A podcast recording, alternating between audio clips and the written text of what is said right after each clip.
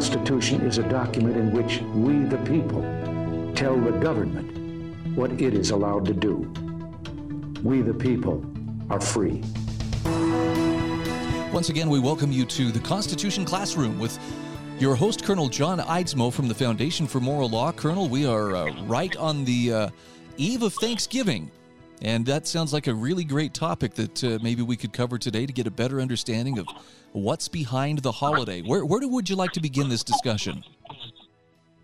Let's look at the Thanksgiving Constitution. What I mean by that is the Mayflower Compact, the pilgrims behind it, and how their views influenced how we understand our Declaration of Independence and our Constitution and our American form of governance, as well as our American way of life, however different that is from it was for the Pilgrims and the Puritans. So, no, where, where, does I'm that gonna, story begin? Well, it really has to begin back in England. And I'm going to quote a couple of very interesting statements here. Dr. E.W. Smith, for example, when he says that if the average American were asked who was the founder of America, the true author of our great republic, he might be puzzled to answer. You know, we think about that a minute. He might answer George Washington or James Madison or Thomas Jefferson. But Dr. Smith says we can imagine his puzzlement at hearing the answer given to this question by the famous German historian Ranke, one of the most profound scholars of modern times, says Ranke, John Calvin was the virtual father of America.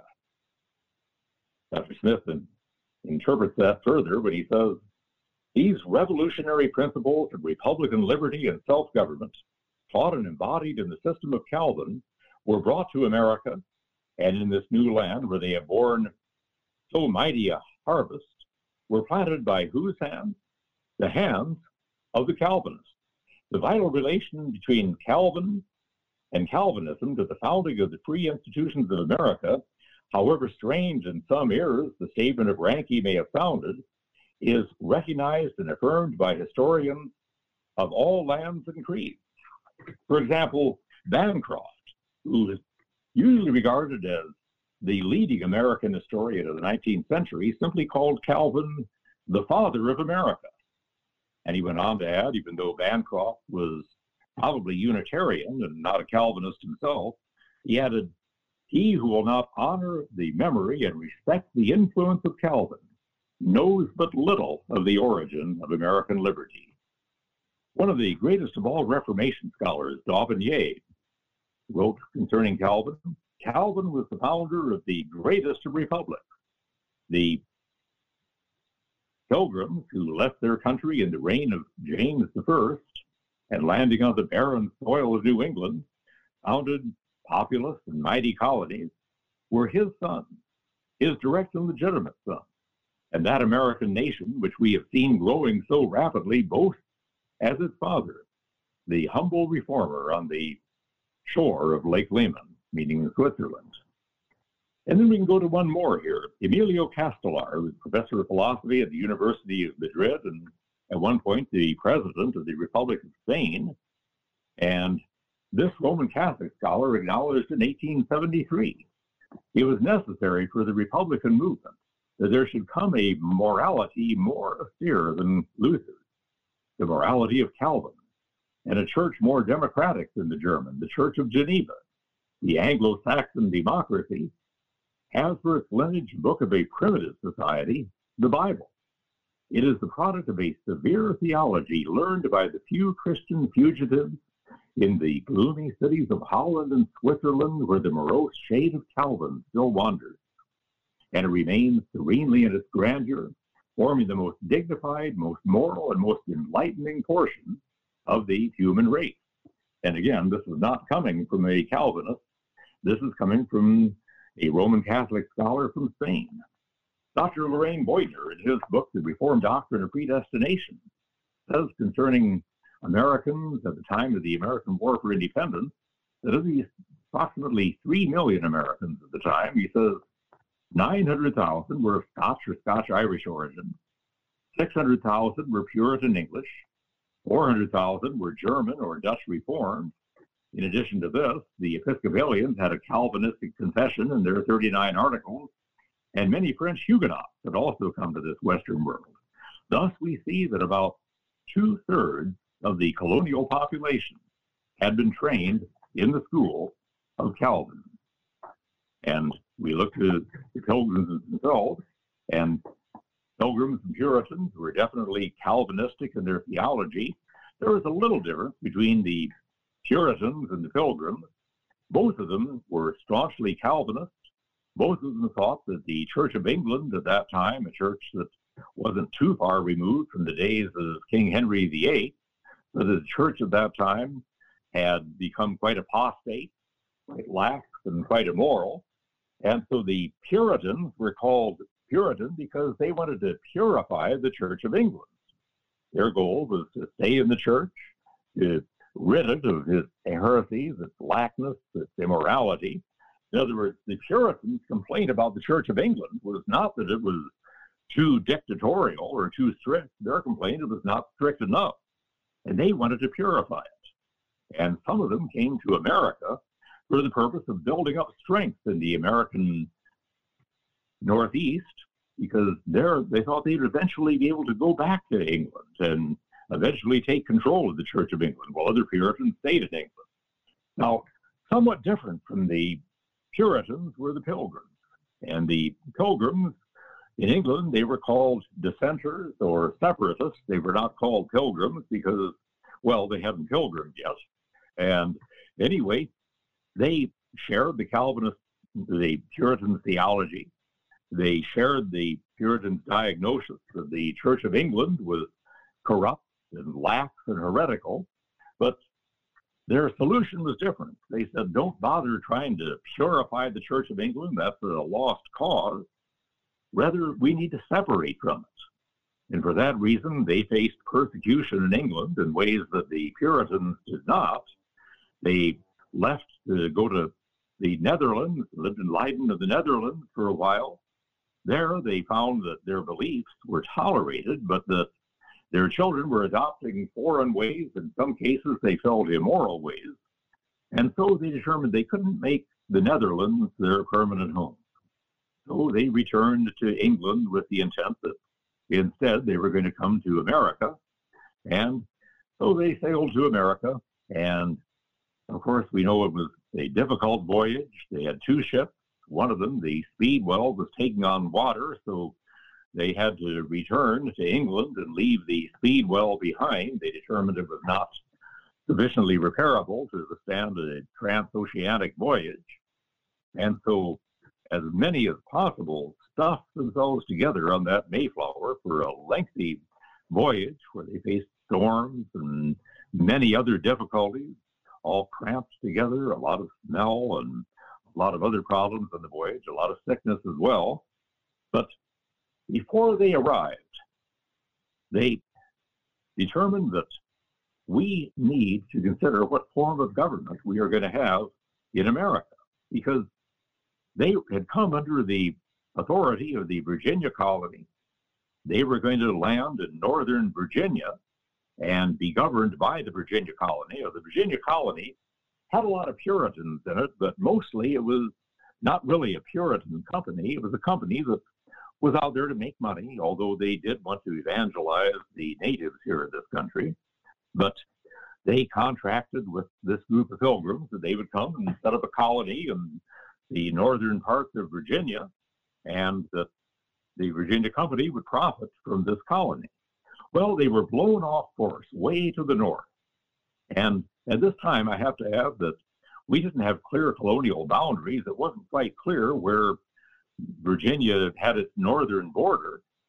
But by the time they got up to what we now know as Massachusetts, they were pretty sure this isn't Virginia anymore.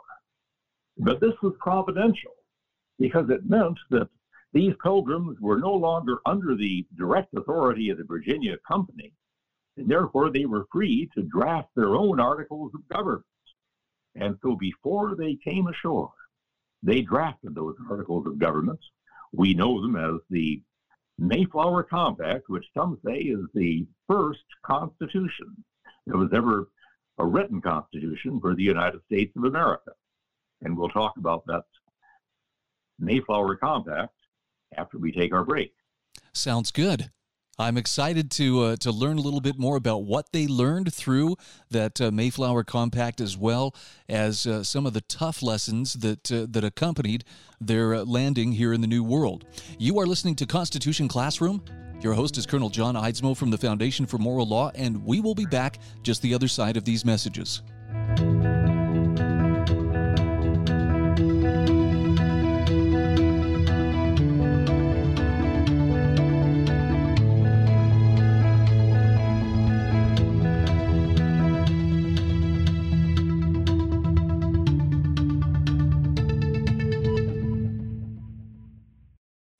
Me why Relief Factor is so successful in lowering or eliminating pain. I'm often asked that question. Pete and Seth Talbot, the father and son founders of Relief Factor, tell me they believe our bodies were designed to heal. The doctors who formulated Relief Factor selected the four best ingredients, 100% drug-free ingredients that each help your body deal with inflammation. Order the three-week quick start now. Discount it to only $19.95 to see if it will work for you too. Call 800 500 8384. ReliefFactor.com.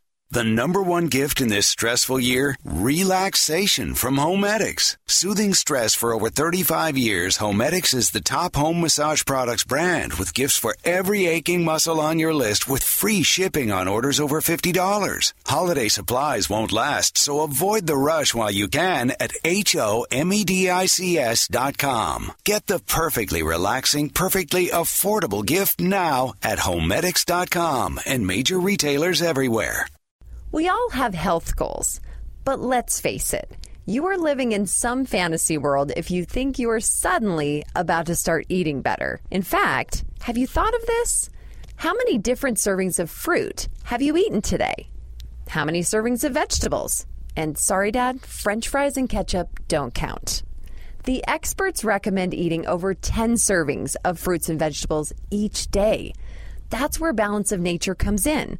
With three fruit and three veggie capsules, Balance of Nature gives you all your daily recommended servings and contains 31 different fruits and vegetables. Right now, Balance of Nature is offering free shipping and 35% off any new preferred order of fruits and veggies. Change your life now by calling 800 2468 751. That's 800 2468 751 or by going to balanceofnature.com and make sure to receive this special radio offer by using discount code USA. Do you think some of the top investors in the world are buying gold? Recently, a handful of billionaires have been accumulating gold over other forms of investments. When the world's financial moguls like Sam Zell begin choosing metals, perhaps it's time you listen and follow suit with your own personal investments. Gold is formally recognized as a hedge against currency depreciation and inflation. Take David Einhorn as one example. Einhorn founded Greenlight Capital in 1996 and surged that fund from $900,000 to as high as 11 billion.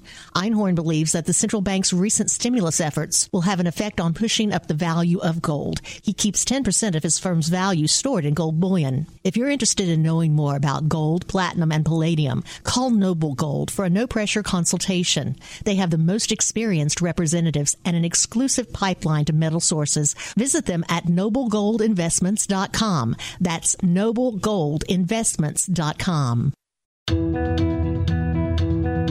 Once again, welcome back to Constitution Classroom. Your host is Colonel John Eidsmoe from the Foundation for Moral Law.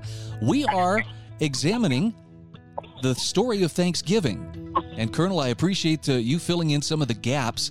Uh, this is this is the uh, fleshed out details about uh, why the Pilgrims came here, why the Puritans came here, and uh, let's uh, let's pick up with the with the Mayflower Compact. All right, and before we draft, we talk about the drafting of the Mayflower Compact. Maybe we should just think of a couple of principles of Puritan and Pilgrim political theory. They were virtually identical. You might possibly say there is one difference that the Pilgrims, having been the victims of persecution in England, when they came to America, they may have been just a little bit kinder and gentler than the Puritans. Now, not in the sense that they wanted absolute separation of church and state in a libertarian or libertine society, very much the opposite. And well, they came here to find religious freedom. They understood religious freedom to be in the sense that they wanted to be free to worship God as they believed the Bible commands that God be worshiped. They weren't really interested in granting that freedom to anybody else. And you understand their perspective. They had come all the way across the ocean to establish this holy commonwealth, as they call it, the community of the redeemed under the rulership of the elect, as they put it. And if you wanted to be part of that, fine. If you didn't, if you came over here with wanting a whole different lifestyle and philosophy and philosophy of government, well, their view is you have perfect freedom, perfect freedom to leave New England and not come back. Go to Scotland, go anywhere, go down to Georgia, go to Virginia. Just don't come here. We came all the way over here to establish this holy commonwealth, and that's the way we want it. Now, by 1700, about 80 years after the Pilgrims had landed, distinctions between the Pilgrims and the Puritans were pretty well eradicated, and by that time, the Pilgrims had been pretty much absorbed into Puritan society, and as I say, they were not that different to begin with. One of their concerns was government power. They believed very strongly in the sinful nature of man, total depravity, as Calvinists would put it, and that being the case, they wanted to make sure that government did not have too much power. They knew we couldn't live in anarchy. Human nature wouldn't allow that. But they knew also that you couldn't give rulers absolute power because if you did, they would abuse it. The Puritan preacher John Cotton put it like this Let all the world learn to give mortal men no greater power than they are content they shall use, for use it they will, and unless they be better taught of God, they will use it ever and anon. For whatever transcendent power is given will certainly overrun those that give it and those that receive it. There is a strain in a man's heart that will sometime or another run to excess, unless the Lord restrain it. But it is not good to venture. It is necessary, therefore, that all power that is on earth be limited, church power or other. And as Richard Bushman has put it, Puritans were not content to let abject submission totally define their relationship to authority. We kind of think about Puritans that way that total control, total submission, very much the opposite. Liberty of conscience is a Puritan idea. As Bushman goes on to say, even more than persons living in a permissive atmosphere, they felt the need to raise defenses against the fathers who constantly threatened judgment and rebuke. The inward impulse was expressed in Puritan political philosophy as the doctrine of right and the rule of law. Even conservatives of that time asserted that God has not subjected the lives and liberties of the ruled to the arbitrary will and pleasure of people. Spirited opposition to English and colonial authority, when subjects thought their rights were violated, was the defense of self of the self. Property rights, for example, represented more than physical comfort or prestige, for property was an extension of the person. Hence, the legal safeguards against government invasion of these rights protected the individual as well. And he goes on to say, in the 17th century, the occasions for justifiable resistance to colonial authority in Connecticut were few, but the sensitive concern for lawful liberty showed up every day in the court. Connecticut men were extraordinarily quick to drag their neighbors to law of the least offense and to battle ferociously for justice. A trespass by a fellow subject was resented because the neighbor seemed to be exercising authority falsely. Angered by the slightest hint of oppression, Puritans jealously defended their rights against attack from any source. Thus, his awe of the rulers did not reduce the Puritan to slavish servitude, for the general respect for power led to stress on the limits of government. The law both restrained and strengthened the individual in his testy relations with authority. So we come then to the Mayflower Compact. And before they go ashore, since they are no longer under the area that is under the jurisdiction of the Virginia Company, they draft their own covenant of governments. And that is referred to as the Mayflower Compact. And a couple of things that stand out in the Mayflower Compact are that we are under the authority of God. And like those who wrote the Declaration, those who wrote the Constitution, they had a high view of God and His law. The contract begins In the name of God, Amen. We whose names are underwritten, the loyal subjects of our dread sovereign Lord King James, by the grace of God of Great Britain, France, and Ireland King, defender of the faith, having undertaken for the glory of God and advancement of the Christian faith, and honor of our king and country, a voyage to plant this first colony in the northern parts of Virginia, do by these presents solemnly and mutually in the presence of God and one of another, covenant and combine ourselves together into a civil body politic for our better ordering and preservation and furtherance to the ends aforesaid, and by ye virtue hereof to enact, constitute, and frame such just and equal laws, ordinances, acts, constitutions, and offices from time to time as shall be thought most meet and convenient for the general good of the colony, under which we promise all due submission and obedience. And under that, they find their names once again under God. But the first thing you see here is that they know they are under the authority of God. They do this in the name of God. They say they have come here for the glory of God and the advancement of the Christian faith, and everything they are doing, they are doing in the presence of God. Now, the second thing you see here is a covenant concept of government. The idea that government is not something that is forced upon us from above. Government, rather, is something that God has delegated to the people. And as John Winthrop of the Puritan colony said, the Lord hath given us leave to draft our own articles of government. We under God's laws, but the way we apply them, we have to apply them to the circumstances here. And so governance is by a covenant of the people. And now an issue arises. Does government come from the people or does it come from God? How can it be both? And there are some, especially in the extreme Calvinist camp, who would say that if we're saying government is the people, we're being humanist, we're not following the word of God. Well, I would say that the motto of my home state, South Dakota, a motto drafted by a pastor, by the way, I think summarizes it very well. Under God, the people rule. Think about those words. Under God, the people rule. God gives authority to the people to establish governments. And then the people establish governments and delegate power to their rulers. So it comes to all power comes from the people, but the people get their power from God. And that is a key concept of the Mayflower Compact. Still another is the idea of just and equal laws. They are drafting such just and equal laws. That's a biblical concept once again. Laws must be equally applied to the rich and the poor, the foreigner and the native.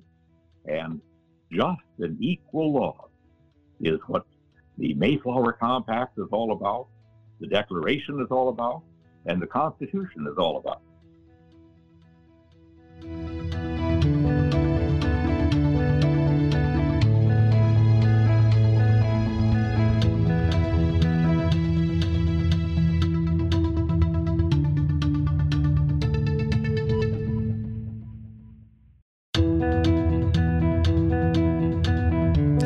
We are back. This is Constitution Classroom. Your host is Colonel John Eidsmoe from the Foundation for Moral Law. We're talking about Thanksgiving. And this is a side of Thanksgiving that I'm guessing a lot of folks won't be familiar with, but it will certainly enlarge your understanding. And Colonel, you were uh, you were talking about how they went about crafting their government after arriving in the New World, and particularly about how how they sought to uh, to find equal justice under the law equal justice. And again, as Joshua Berman has said in his book, Created Equal, he's a professor at Tel Aviv in Israel, he says that if there was one idea that the ancient world thought was self evident, it was that all men are not created equal. They believed in classes, hierarchies, and so on. But the Bible presents the idea of equality. And we go on 150 years after the Mayflower to the Declaration of Independence, and there we see Jefferson saying in the Declaration that we are entitled to our independence by this higher authority, the laws of nature and of nature's God, as he puts it. Further, that we have the self evident truth that all men are created equal, not evolved equal, that they are endowed by their creator with certain unalienable rights, not endowed by their government with certain negotiable privileges, because if rights come from the government, the government can take them away. That to secure these rights, not to grant them, but to secure these rights, governments are instituted among men, deriving their just powers from the consent of the governed. That same concept of a compact, a covenant that we saw in the Mayflower Compact, here we see it again in the Declaration of Independence. And then we fast forward from there 11 years to the Constitutional Convention. And at the convention, we begin with those words, we, the people of the United States, and go on to state their purposes, and then say to ordain and establish this Constitution for the United States of America. We, the people, once again, this concept of covenant, but still the authority comes from God. They close the Constitution and the ratification clause, this done by unanimous consent of the states present in this year of our Lord, 1787.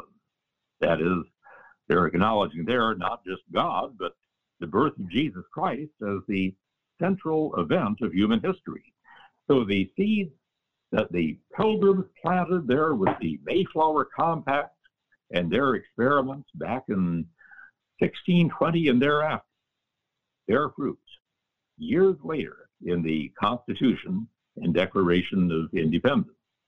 Now, of course, they had had a very arduous voyage coming to America. When they landed, they, having been blown off course, they came late in the year, and as a result, it was too late to plant a crop, and really too late to build good, solid houses and so on. As a result of all of this, they faced a very, very severe winter after already having been weakened by a very difficult voyage. And in that first winter, over half of the pilgrims who came had died. Died of disease, some of starvation, malnutrition, exposure to the elements, other causes like this. And they were concerned about the native population, who outnumbered them greatly, of course, but very concerned about whether relations with them would be friendly or hostile.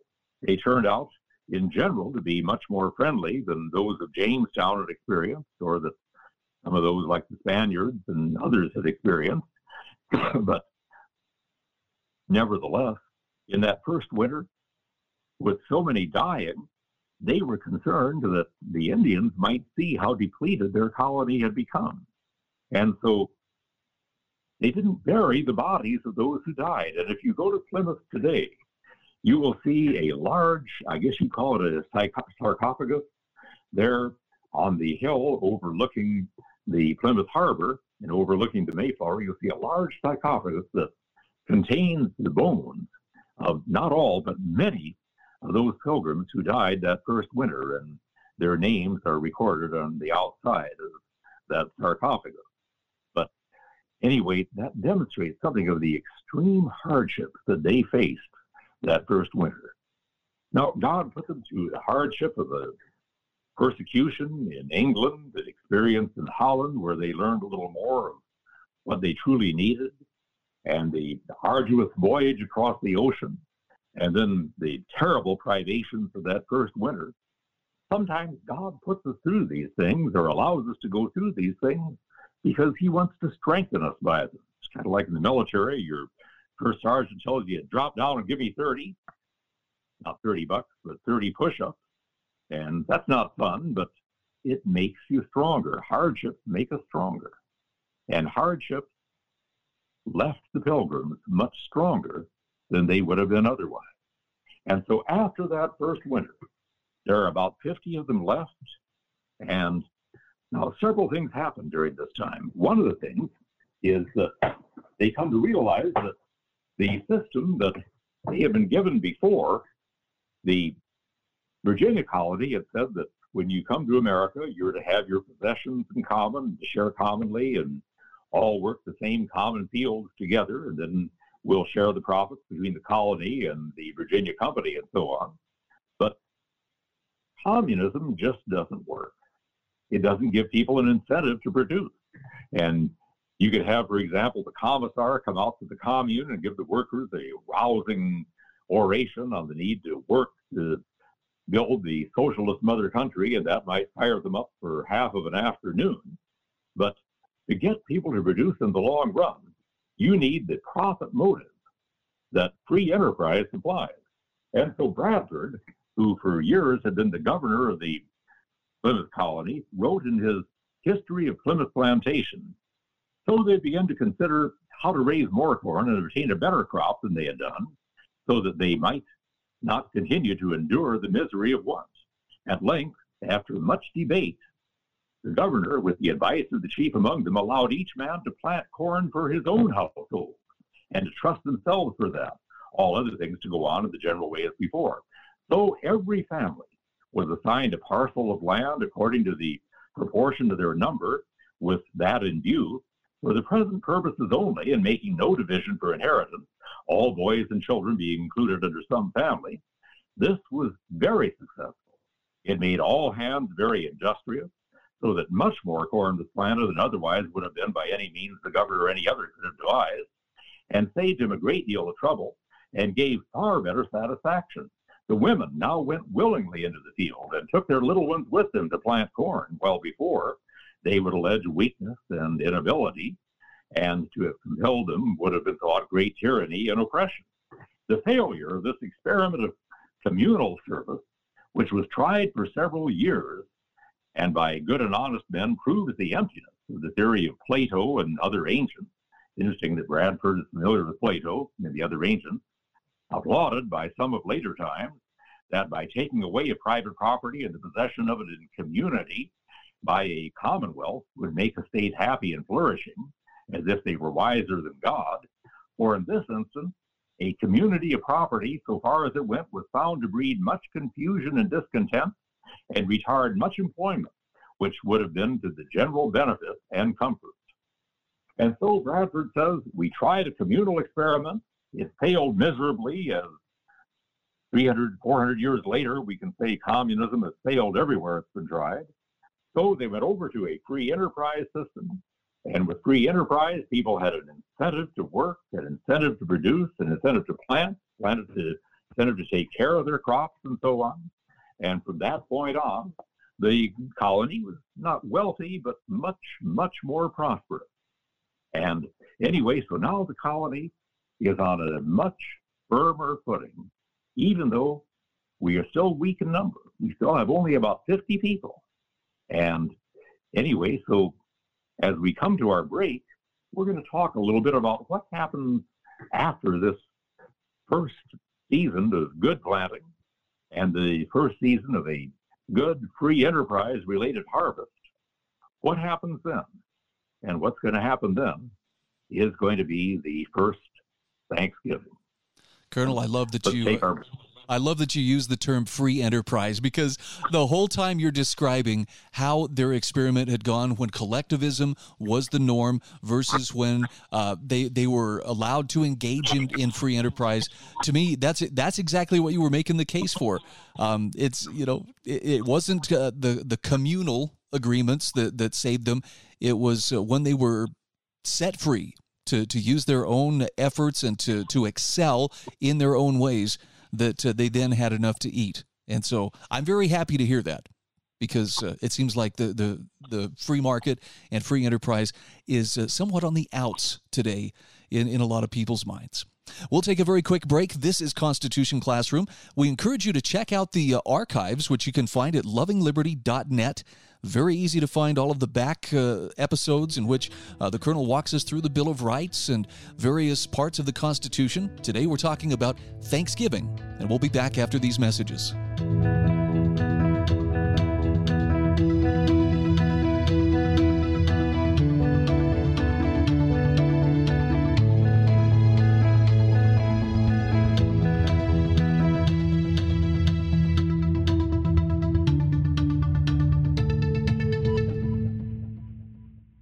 Thinking about life insurance? What if you could make one free phone call and learn your best price from nearly a dozen highly rated price competitive companies? Well, that's exactly what happens when you call SelectQuote Life. For example, George is 40. He was getting sky high quotes from other companies because he takes meds to control his blood pressure. But when I shopped around, I found him a 10 year, $500,000 policy for under $25 a month. I'm SelectQuote agent Dan Savino. And believe me, if SelectQuote isn't shopping for your life insurance, you're probably paying too much.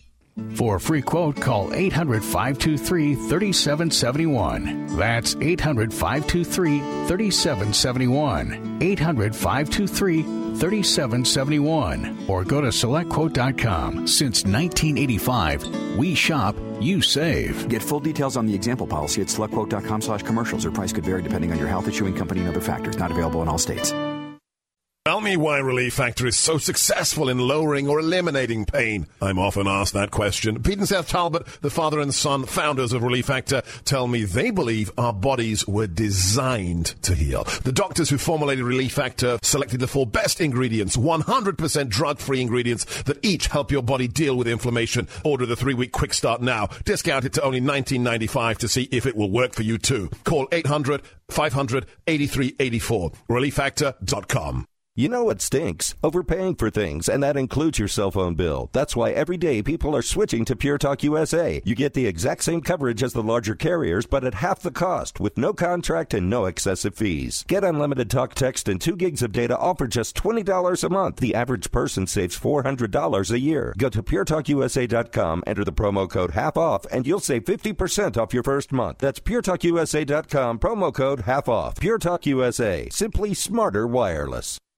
You've heard me talking about my pillow for three years, folks. It's the truth. I get the best sleep of my life with a my pillow. You can do it too. 60 day money back guarantee, 10 year warranty, made in the USA. You'll sleep well or you'll get your money back. Go to mypillow.com, click on the radio listener special, use my promo code USA, get two My Pillow premium pillows for the price of one, or call 1 800 951 8175.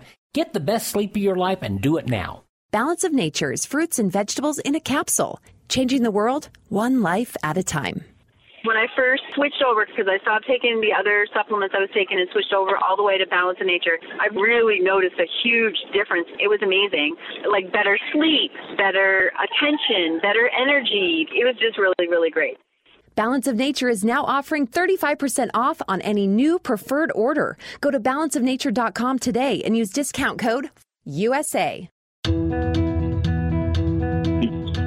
Once again, welcome back to Constitution Classroom. Your host is Colonel John Eidsmoe from the Foundation for Moral Law.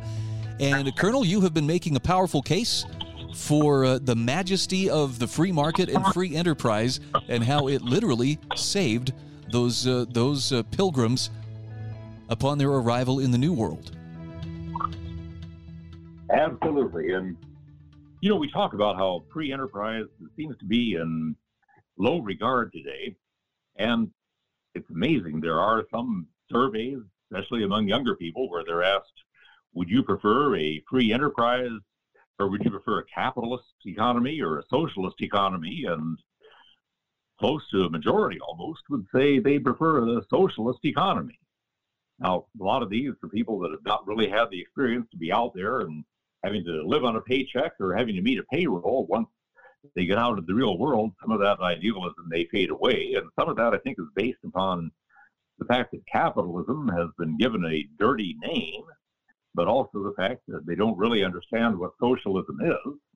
Part of it, though, I think, is the fact that if we use a different word, if we, rather than asking, do you favor socialism or capitalism, if instead we would ask, do you favor socialism or free enterprise? I think even using the word free enterprise as against using the word capitalism would produce a somewhat different result. But after they have that first harvest, which was a good harvest, we find after that that they prepare to have a feast of Thanksgiving. And we don't even know precisely what day it was, but it was in the year 1621, the year after they had landed. And we know about this not from Bradford's History of Plymouth Plantation, which is our main source of information about the colonies and the Mayflower Compact. We know about this letter from another member of the colony, Edward Winslow, who's described as a diplomat, a printer, an author, a trader, politician, and other things as well. But a letter that he wrote back to England in December of 1621. And here's how he describes that first Thanksgiving. We mean by this the first Thanksgiving of the Pilgrim colony. Now, the Jamestown colony had had Thanksgiving services before this, and Coronado and the Spanish explorers had had Thanksgiving services in the 1500s. But here's Winslow's letter. Our harvest being gotten in, our governor sent four men on fowling, so that we might, after a special manner, rejoice together. After we had gathered the fruits of our, fruits of our labors, they four in one day killed as much fowl with a little help beside, served the company almost a week, which at which time, among other recreations, we exercised our arms, many of the Indians coming among us, and amongst the rest, their greatest king, Massasoit, with some 90 men, whom for three days was entertained and feasted, and they went out and killed five deer, which they brought to the plantation and bestowed on the governor and upon the captain and others. And although it be not always so plentiful as it was at this time with us, yet by the goodness of God we are so far from want that we often wish you partakers of our plenty. In other words, he's talking about this feast and he's saying that at this feast, Chief Massasoit. Now, there's a statue of Massasoit there in Plymouth, very noble looking man. And in fact, they're probably in front of what we now know as the Leyden House there in Plymouth. Shortly after this time, there was a treaty drafted, a treaty of peace between the Pilgrims and Chief Massasoit and his tribe, the Wampanoag, as they were called, a treaty that kept peace among them that lasted for half a century, 50 years at least. And, but anyway, Chief Massasoit came among them. They had the feast together. Some have tried to put the pilgrims in a bad light to say that they intimidated the natives here. Well, let's remember, Massasoit comes with 90 of his braves, 90 of his warriors. We have 50 pilgrims. Many of these are women and children. Some of them are elderly. Some of them are in bad health. So I doubt that the Pilgrims were intimidating the Wampanoag at this time, and doesn't seem to be any intimidation on either side. But there is our description of the first Thanksgiving. Now, when we talk about the Mayflower Compact and the importance of learning from it, we have to mention that our main source of information about the Mayflower Compact and about the life of the Pilgrims comes to us from William Bradford, now, William Bradford was one of the original colonists, came over on the Mayflower. He served as governor of the Mayflower, or of the Plymouth colony. And this is a small colony, they say about 50 people some of the times, but he served as the governor off and on for about 30 plus years. And he kept a journal, and that journal is known as the History of Plymouth Plantation. And it is from the history of Plymouth Plantation that we know their style of government. We know the Mayflower Compact. We know most of what they did. There are a few other sources too, but our main source is Bradford's history. Now, I think when we look at the miracle by which God preserved these pilgrims, we also need to consider the miracle by which he preserved their history. And there aren't many societies in the world that have a written history of their society going all the way back to the beginning. If you look at Britain, to Germany, China, other parts of the world, we can see a history that goes back a long time. But in the earlier days, it stated in myths and, le- and myth and legends. But here we have a written history that goes right from the very beginning, even in England before they came over. And when Bradford wrote this history, he didn't do it on a computer, so he had it in electronic form. It wasn't saved in the iCloud. He didn't even make Xerox copies of it. Rather, it was one manuscript. Now, when he died, the manuscript passed into the possession of his son. There was a fire in his son's house, the manuscript is one of the very few things saved out of that fire.